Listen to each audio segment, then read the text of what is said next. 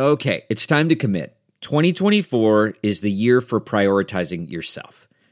Begin your new smile journey with Byte, and you could start seeing results in just two to three weeks.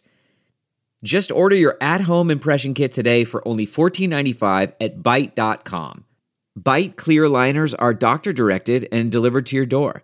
Treatment costs thousands less than braces, plus, they offer financing options, accept eligible insurance, and you could pay with your HSA, FSA. Get 80% off your impression kit when you use code WONDERY at Byte.com. That's B-Y-T-E dot com. Start your confidence journey today with Byte.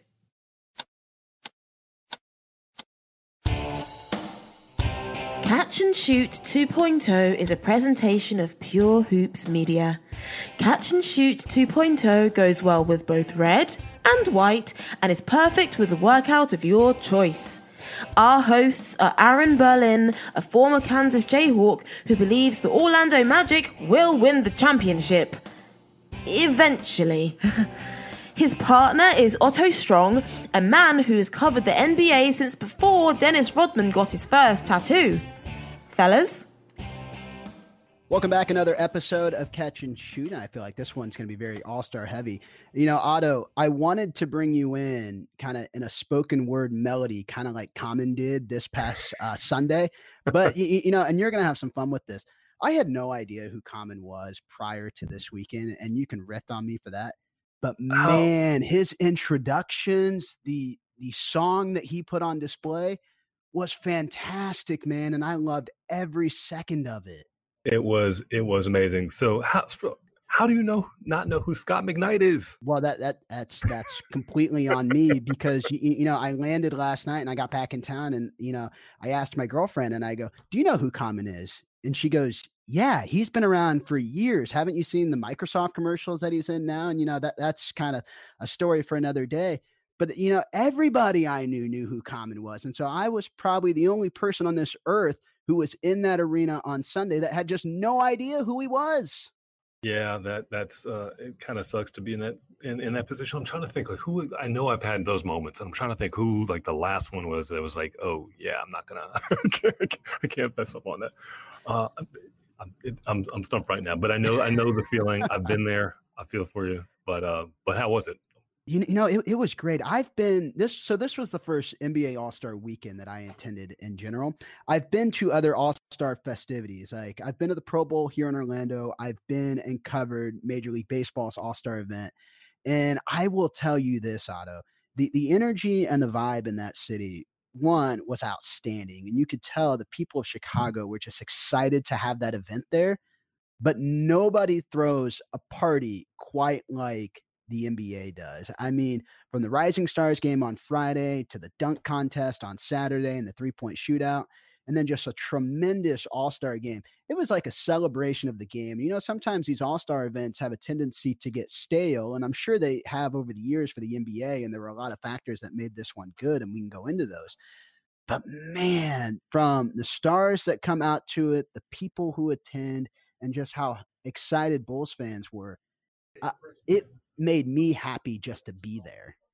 Um, yeah, that, was cool. Hey, before before we um step off to our, to our first um our first topic, I do want to make a mention. So you got to see the your next kind of in in uh, weekend movie, Just Right, Common, Queen Latifah.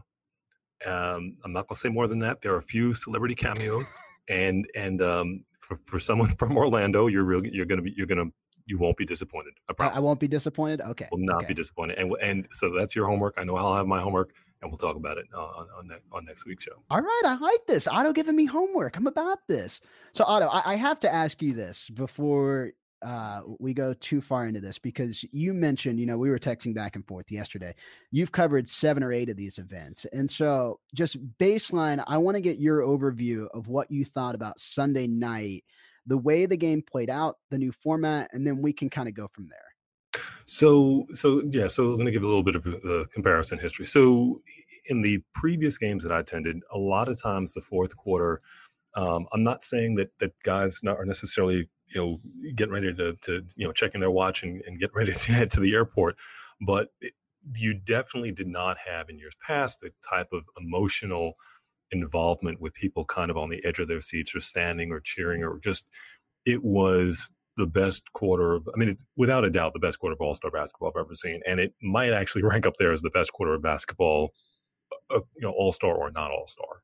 was it so on brand? Kyle Lowry taking two charges in the fourth quarter. was that the most on brand thing you saw all weekend? Uh, uh, pretty, pretty, pretty much. And then, and then not getting and not getting the call on the first one, uh, which was you know the the one where LeBron kind of you know did a little little sidestep, but, but still, yeah, uh, but, but you had him do you had him doing so many Kyle Lowry things, you know, like grabbing at people, taking the charges, and then defensively, you know, the, the thing that I took away from this was the entire fourth quarter there was no clock. You know, it was just right. open ball. They were trying to get to a score, and it didn't matter. No, I don't think anybody in that entire arena cared the fact that there was not a ticking clock. It was just kind of the anticipation with each bucket. You knew that Team Giannis had that lead going into the fourth, so they only had to get 24 points. And I think Team LeBron needed something like 33. 34. Yeah, it was 33 points to get to the target score. And so it was like every time Team Giannis scored in the arena, the tension and the anticipation to the mm-hmm. end of the basketball game built. And it was just tremendous. You know, I, I don't know how much it added the fact that they were playing for charities. And then you could also physically see the kids that they were playing for in the stanchions behind the baskets. But that so, added another element to it as well. Exactly, and and one, one of the things that, that you didn't have in, in, in some of the earlier years, you felt very corporate. You know, just you know, people would, would applaud if there was a breakaway dunk or or a forty foot you know shot, but you know the kids being kind of front and center, and they, they um, I mean, I, I was watching on TV, so I I would see the crowd. Uh, you know the, the kids with their shirts, uh, the red shirts and the blue shirts, and then see uh, or and then hear the, the crowd. So it felt more felt way more exciting um, than than these games have in, have in, in previous years. I mean, the only thing to me that was that that I, I wished two two so two things. One, I wish the game didn't end on a free throw, you know, and two, I didn't want the game to end. I was like, well, what if there was like a win by three? This way, this way, it could continue. That's right. You, you, start like calculating all the scenarios, kind of like backyard basketball in the back of your head. You know, like win by two has to end on a three point make, or like what was the game where you play 21, you have to end exactly on 21, mm-hmm, you can't go mm-hmm. over it. Yep. And so, you know, that was the first thing that I thought. And then, you know, when Anthony Davis steps to the free throw line, it was like the entire air was let out of that building because right. you want everybody had their phones up they were excited about it and they wanted to get that shot of the game winner but you know uh that was the thing i thought about too is i don't know how you craft a scenario where potentially you couldn't have the game in on a free throw you know because at the end of the if everybody knows that it can't end on a free throw you're going to have guys grabbing at each other at the same time which makes right. it difficult unless right. you just go pure blacktop rules and you let the guys call their own fouls because nobody's going to call a foul in that situation. No, no. Look, I'm I, I'm half joking about the 150 about the about the free throw. I mean, it, it look has to end. I have no problems with it. It was just it, you you could you could imagine what would have happened if you know AD had instead had like dunked over Lowry or something. You could imagine what that would have been like. It just would have been way more um, you know emotional but but uh, not taking anything away from it it was it was light years beyond anything i've seen in previous all stars yeah, it, it was a tremendous fourth quarter. I thought the whole weekend was a success. And, you, you know, in Arena, they had so many different Kobe tributes. It was fantastic. And I thought probably the biggest tribute all weekend was the fact that they named the MVP trophy of that event after him. And my first thought was, how does this trophy not have someone that it's already named after? And how perfect was it that we got this new format? Now everyone's going to say that this is tremendous and they should move forward with this in the regular season but specifically in that event to have it that competitive in the fourth quarter with that mvp trophy i thought it honored kobe and it honored the game so well.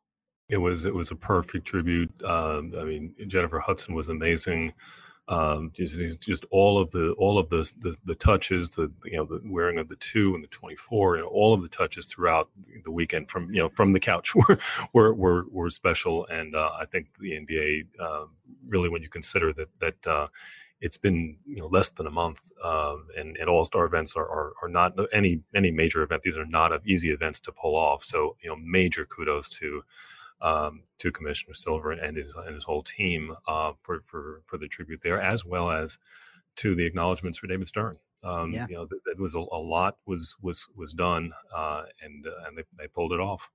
Magic Johnson was tremendous. He kind of kicked the entire night off. And, you know, he spoke about David Stern as well as Kobe Bryant and the impact that they had. And, you know, he told a story about that All Star game, that first one in Orlando that he played in, yeah. uh, which, if you have not seen it, I recommend going on YouTube and watching it. I thought everything from Magic's speech to Common's performance to Chaka Khan's national anthem were just tremendous and it's worth watching. I've actually been watching it a lot this morning.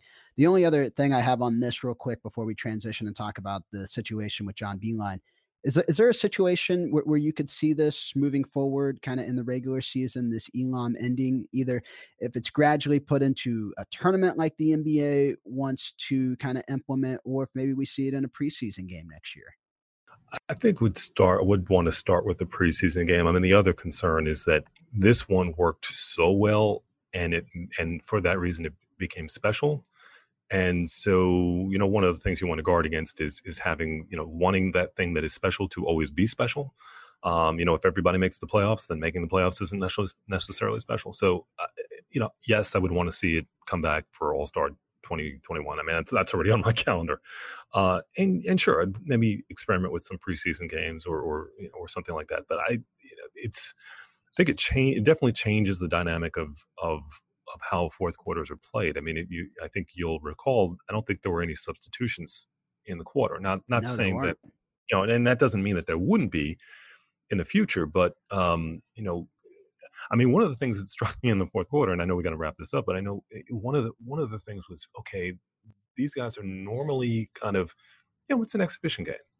And yeah, it, it's you know, hard to get them to care, and you don't want them to get injured at the same time. Right, they've expended a lot of energy, guys. You know, uh, put a, put a lot of minutes, a lot of miles, and so you you, you know kind of like wondering what that's gonna, what, how they're gonna feel come Tuesday, Wednesday, Thursday. But uh, but it, it was a tremendous show, and I certainly would be in favor of of um, you know repeating the format at All Star 21, and after that, who knows.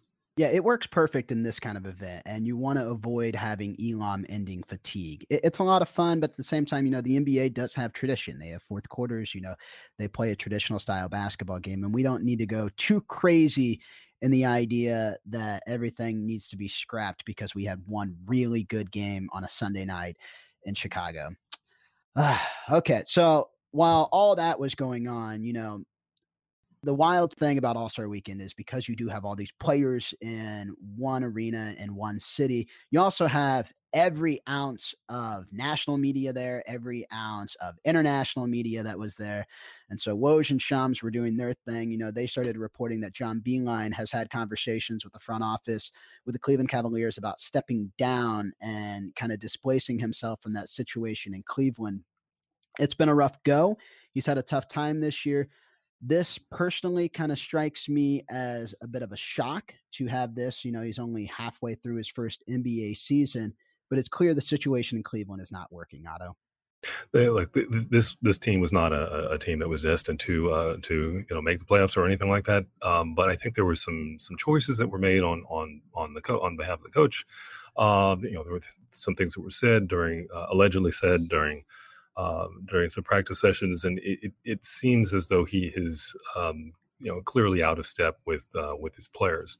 And you know, when when when you get to that point, um, whatever you know, whatever is said is kind of to an extent irrelevant because if you don't have the locker room, as you as you well know, um, that's a that's a real slippery slope with regard to you know your ability to to do what you need to do um, and and and coach guys, especially when the team is that far you know, it's not been a, a great season for them clearly, um, and it's just you know, and team is struggling to to just uh, um, you know put put meaningful minutes um, you know together. Does this make it harder for college coaches to break back into the NBA? Billy Donovan's had success at Oklahoma City, but he's had his struggles as well. And you know, John Beilein, the thing I keep going back to was 67 years old, spent a long time at the collegiate level, and a lot of what college basketball is is developing players installing the fundamentals and you know you read through some of the stories that were reported by both Woj and Shams and the first thing that they mentioned were players grew tired of long film sessions and emphasis on fundamentals that's all stuff that you have to do at college you know for a college coach that's a hard adjustment from spending that much time at the collegiate level and then being thrust in with professionals who do this on an everyday basis.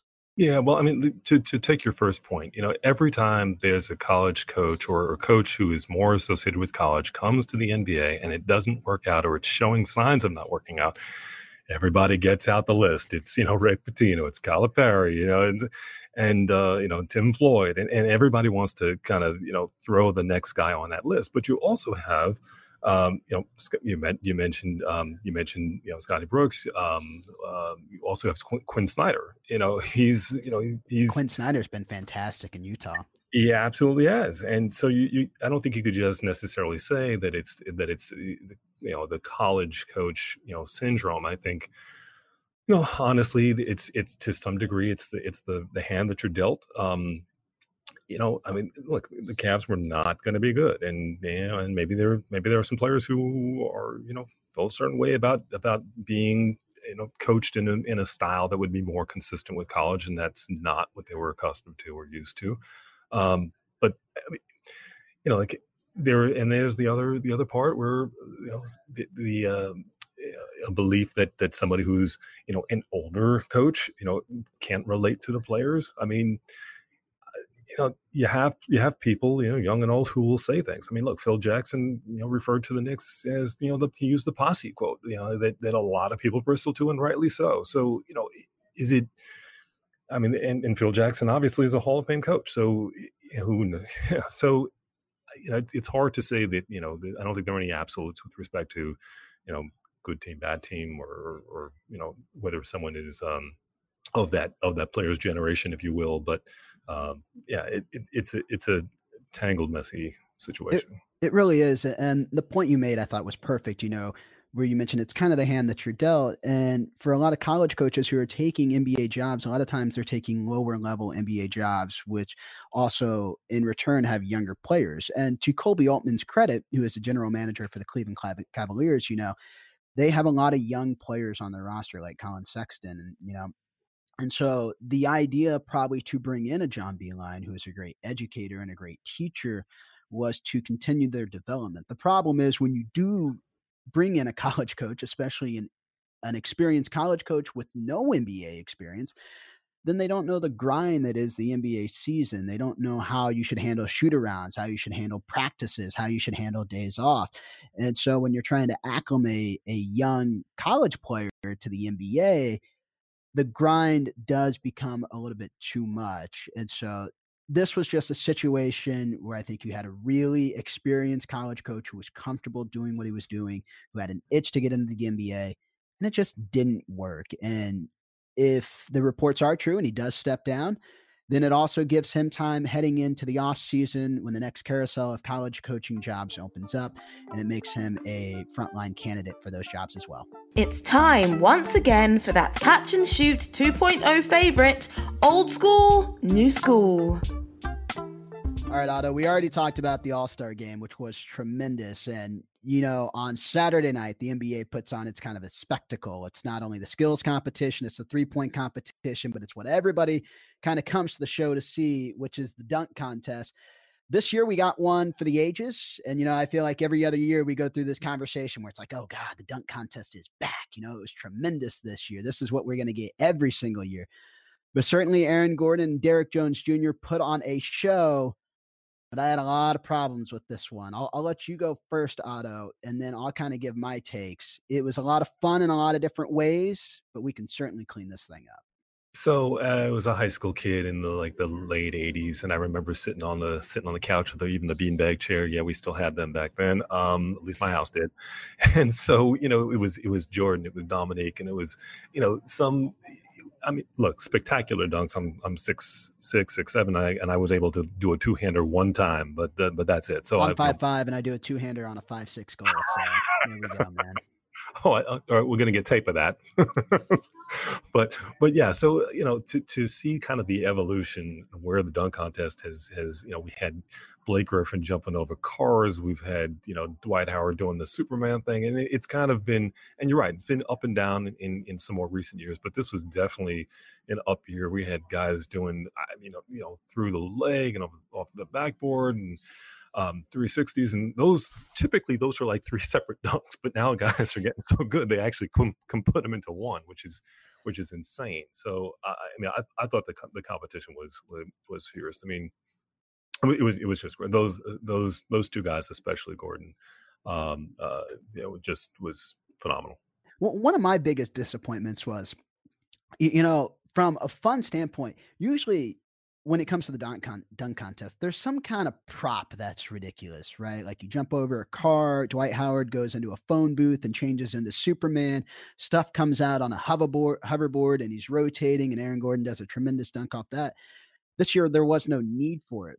But my biggest problem was you had this game in Chicago, right, which was one of the best dunk contests of all time. And before we we did this show today, I went back and watched the '88 dunk contest between Jordan and Dominique um, Wilkins, and you know the first thing I thought about was, "Geez, Wilkins got robbed in that one too," because I thought Jordan was fantastic in that dunk contest, but the power and kind of the leaping ability that Wilkins had back then was tremendous. But the first thing I noticed was they had seven dudes partaking in that dunk contest where this one you had four guys and they were all established dunkers but dwight howard felt more like a novelty in this competition and you didn't feel like he could win and then it felt like the redeem tour or kind of like the redemption tour for aaron gordon. Let's start off with we need more guys who want to compete in this contest because it was clear back in 88 you had guys especially top level guys that wanted to be in this event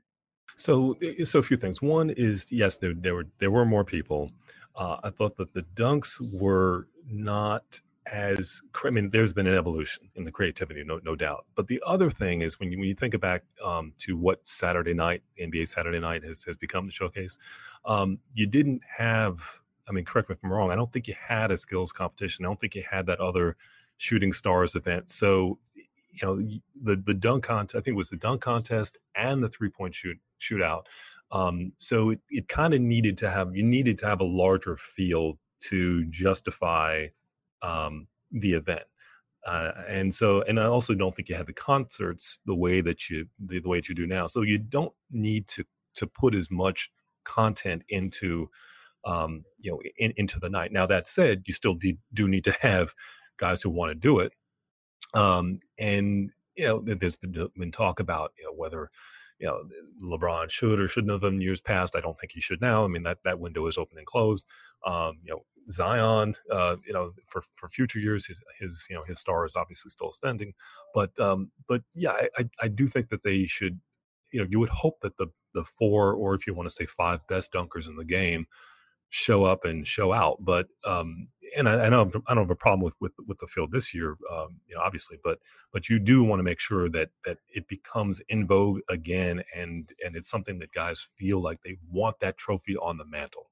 So that's actually a really good point, and where I was going to go with next. And you know, we have the Rising Stars game this year was tremendous. You had Doncic showing out, you had Trae Young having fun, you had Zion there, you had Ja in the game, and you really felt like the, the future of the game is in very good hands. And, you know, they're going to take care of the game and kind of moving forward. And then you had this tremendous dunk contest between Derrick Jones Jr. and Aaron Gordon in the final, where you have two dunk offs and they're kind of going back and forth. And then it ends kind of you know, we spoke about the All Star game ending on kind of like a, a, deflating note. Well, this one definitely ended on the same note. And so you had two fantastic events that had sour endings and left people wanting and talking about the ending as opposed to the actual event. And, you know, for people who are listening to this, they know that we're talking about the fact that Aaron Gordon's final dunk, in which he jumped over a 7 6 Tacko Fall and I have seen Tacko Fall in person because he played down the road at UCF. You know, he came in uh, to the Amway Center and had workouts. This dude is gigantic. And, you know, Aaron spoke about it in his um, press conference after the game. And he goes, You know, you come here to do four dunks and you prepare for four dunks. And then after those four dunks, you're just kind of freestyling. And there was such a cool moment on the court. And I don't know how many people put this together, but Aaron looks at Shaq, who is obviously the first all star center for the Orlando Magic. Shaq then defers to Dwight, who was a monster center for the Magic as well, now also plays for the Lakers. And then Dwight goes, Well, go talk to the young fella in Tacko Fall. And it was kind of like going from small, medium, large, right? But also Tacko played down the road at UCF. So you had this tremendous connection from professional basketball players that had a history of Orlando, all kind of deferring that moment. It was so spontaneous. And then to have it in on a note where it seemed like they were just the judges were just trying to get this to a third dunk off didn't feel right and it felt spoiled and now you have a disgruntled dunker in aaron gordon who has been adamant you know the last few years that he wanted to be in this event he wanted to partake in it and this was one of his goals as an nba player. Now you have him saying i'm done with it. I'm over it. You know i've been in three dunk contests two of which i feel like i've gotten robbed. And so the point I'm trying to make is you have one of the best dunkers of all time who will probably have at least three top 10 dunks in the All Star con- or in the dunk contest moving forward, now doesn't want to participate. And so, what's the message that sent to younger generations, like the players we saw in the Rising Stars game, about when they eventually enter this contest?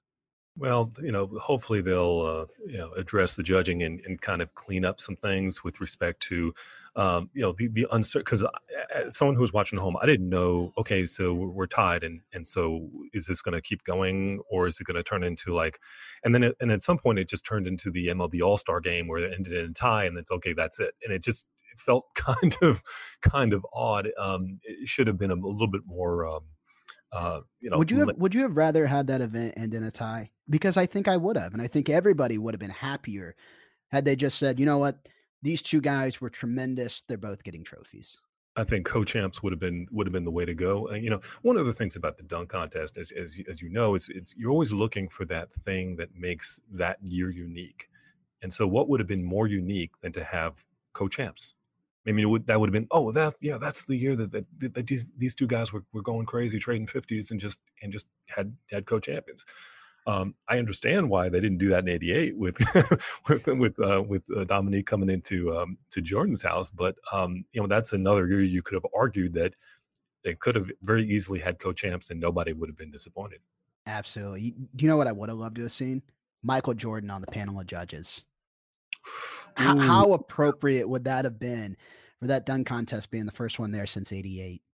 I. So I remember one year. I think I and I'm going to botch the year. Something I'm going to say, but I remember one year where Dr. J was was a judge, and and he was giving everybody like sevens because you know that, when you're that, so when, that's another good point. There were too many 50s handed out. It seemed like every dunk was a 50 you know when i watched the 88 one this morning those guys were harsh man. They were giving out like 42s and 43s yeah yeah yeah there were yeah. way too many 50s put out in this one. Yeah well in, in, until until that last round where people started doing the math and they figured okay so if jordan's gonna i'm not saying that there was there was a fix but i'm just saying. You know right. what i'm saying hey, you know what? Jordan won in Chicago. I'm okay with that. I'm fine with that. I'm, Although I, I, will say this, I'm sure Dominique Wilkins still gets stories about that every time he visits Chicago, and he was in attendance on Saturday night. So I'm sure there were a lot of people that reminded him, like, "Hey, do you remember 1988 when it felt like you got robbed in that dunk contest?" Uh, a couple years ago, I saw him at, at some event or an All Star, and and and somebody, you know, put a put a phone in his face and basically said, "Hey, talk to me about '88. Talk to me about '88." So yeah, I've I've seen it, and it definitely definitely still happens. Oh man. Well, do you have any any closing thoughts on this event before we wrap this up, Otto? Well, uh, look, it, it was it was a great it was a great event, great contest. I, I agree with you. You know, seeing one more guy in the field, like a five person field, um, and also just you know cleaning up the rules a little bit so that it's clear at the outset, you know, what happens in the event of a tie. Bruh. Okay, so we just got done talking about the dunk contest, and I wanted to save this one or two extra little gems here for my bruh. Um, let's talk about the judging for a second. Um, the judging felt to me like this was a boxing match in Russia. It just felt so one sided um, you know, t- toward toward you know uh, uh, against Aaron Gordon toward the end, uh, and it in the, just the inconsistencies, you know, make make me think like I think they got to obviously they got to clean it up, but doing it in such a way where you know you, you don't have a a guy who's so connected with a city and then the uh, dunker from that city in the same event. So that, that would be one thing to do possibly. Uh, another thing is to give every every judge one card that has 11, and they could use it one time. Uh, that would be just just a couple of ideas on how to address the judging. So here's my bruh of the week, Otto. I'm going to play this clip and then we'll talk about it. Here's Aaron Gordon after the dunk contest. Uh, it's a wrap, bro. It's a wrap. Um, I feel like I, I, should have two trophies. You know what I mean? So it's it's over for that. Uh, my next goal is going to be trying to win the three point contest. So Aaron Gordon was fantastic in this event. He had five straight perfect scores, and I get that. You were wonderful, and you should have won. And you're you know, as far as cumulative goes, you have more perfect scores than anybody in the history of the slam dunk competition. You should have a trophy. But my problem with this clip is it's the same problem I've had with Aaron Gordon since he entered the league. I covered this guy for five years, and it's something everybody here always spoke about. Aaron Gordon loves the dunk, contest. He is an entertainer and he is fantastic about it. But where is the drive to want to be a champion? In this moment, I get it. You're heated, you're upset that you lost. But when you say your next goal, your next goal should not be to win a three point contest on an NBA Saturday night. Your next goal, man, is to go out and win an NBA champion, to be a Defensive Player of the Year award, and to work on your game. It's not to be a star on a Saturday night and take home a meaningless trophy. So, Aaron, I love you. I felt like you were robbed, but in that moment, your answer is I want to win an NBA championship, not a three point contest. Hey, well, Aaron Berlin said it, um, and uh, I'm not I have nothing to add there except this. Thanks to everybody for listening to the All Star edition of Catch and Shoot 2.0. Thanks also to our producers, Scott Turkin and Bruce Bernstein, as well as our editor, Van Wolfen. Uh, this has been a fun show. You know, we should do something like this every week. By the way, the Mike Weiss Show has a new episode each Monday. Buckets, Boards, and Blocks with Monica McNutt drops each Thursday. And the Pure Hoops podcast with BJ Armstrong and Eric Newman is every Friday. And as always, Otto and myself are back on Wednesdays with Catch and Shoot 2.0. Just a reminder rate, subscribe, share it with all your friends. If you're on Twitter, you know, pass us around and make sure you follow at Pure Hoops Media. We'd appreciate it. We're back next week, guys. Catch and Shoot 2.0 is a presentation of Pure Hoops Media.